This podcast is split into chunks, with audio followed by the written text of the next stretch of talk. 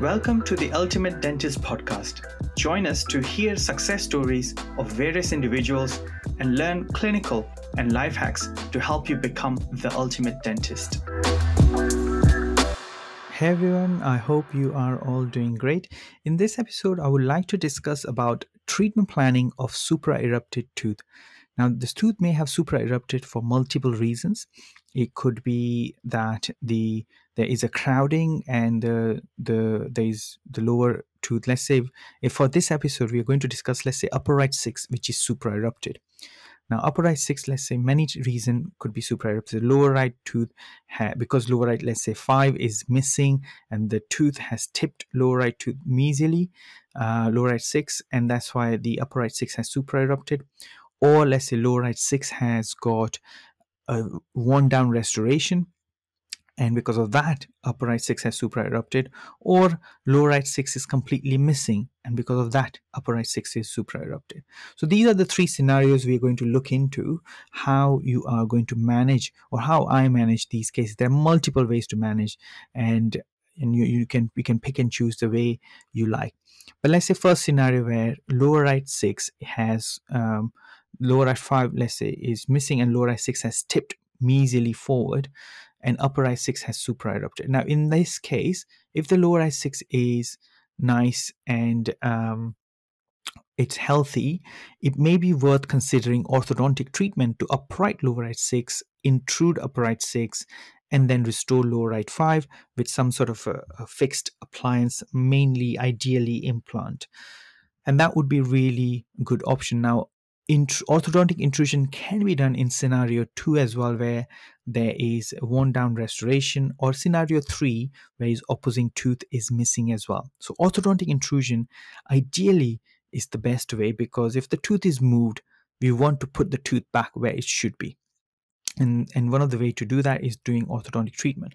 Now orthodontic treatment doesn't mean fixed braces or sectional braces or um, any type of orthodontic appliance only. It could be that you may re- restore, let's say, lower right six if there is a pre- if it's present, uh, and leave it supra occluded in the sense that it's only occluding with upper right six and maybe intrude upper right six in that way.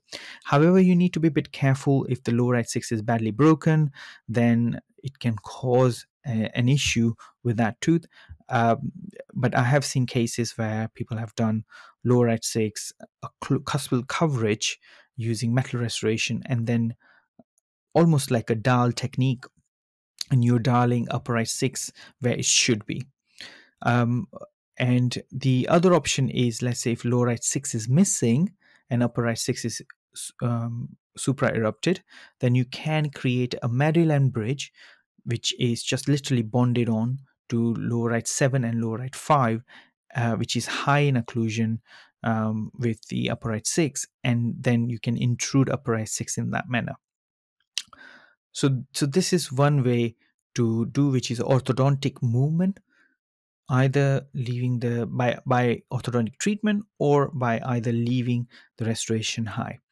Now, the other option you have, let's say lower right 6, is has got worn down restoration. And this is something very easy to get caught up with, where you see a worn down restoration, you tell patient this restoration is changing, you restore the tooth with the new restoration, really nicely sculpted tooth.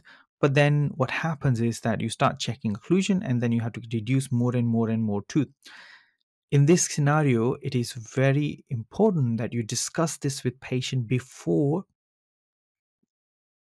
you touch the tooth. Before you do anything to the tooth, you tell patient that the upper right six is supraerupted and we may have to deal with that tooth. One of the way to do that is if you're not doing orthodontic treatment is to do selective enameloplasty, which means you grind the tooth a little bit uh, in order to create space for your restoration for lower right six in a natural shape and form. So that's one of, however, if you do that selective grinding, but you do that after you've done the low right six filling, then patient will not appreciate that. So you need to have a discussion with patient before you are going to do uh, anything to the tooth. So the first option was orthodontic treatment uh, or intrusion either doing fixed braces or Dahl appliance or and the second option is doing selective grinding of the tooth now if you're doing that make sure that if you've done enameloplasty then make sure that you always on patient of sensitivity and in worst case scenario root canal treatment. Now of course if you're doing just enameloplasty then that's not going to happen. But if you're going to hack the tooth down really badly then sometime patient may need a root canal treatment. And this could be your treatment of choice. You may say, look, there is no other option but for us to chop the tooth down so much that we are going to expose the nerve, and that means we need to intentionally do the root canal treatment, and which is again a valid option. If you consider everything else and it's not possible, then you can really remove a lot of tooth tissue and then possibly do a root canal and just restore the tooth with some composite now, this is possible. Uh, this is necessary sometime where patient has complete cleft spite and you can't really increase OVD too much in order to do anything with that tooth because there is no anchorage maybe orthodontist cannot do any orthodontic movement there is no opposing tooth for you to do Dahl so you are left with two choices really either to take that tooth out which is a very drastic option uh, which is still an option or remove the tooth or tissue a lot in order to create space for restore restoration. That leads us to another option, which is removal of the tooth.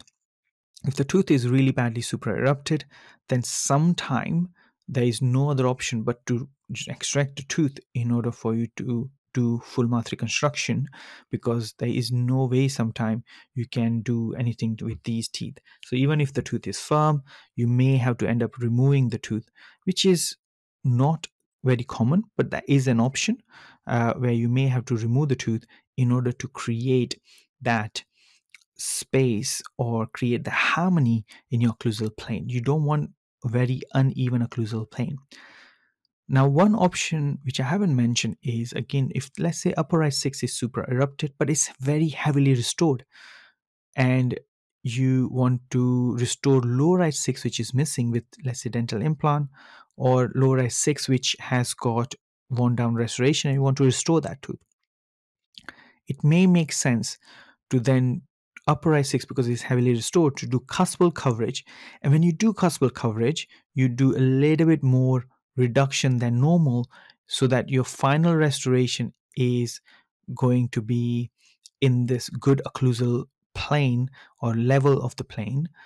So if if you let's say tooth is supra erupted by two millimeter, hypothetically then if your onlay needs let's say 1.5 millimeter thickness reduction you're going to do 3.5 millimeter reduction so that you your overall um, reducing 3.5 millimeter but your onlay final onlay will be 1.5 millimeter.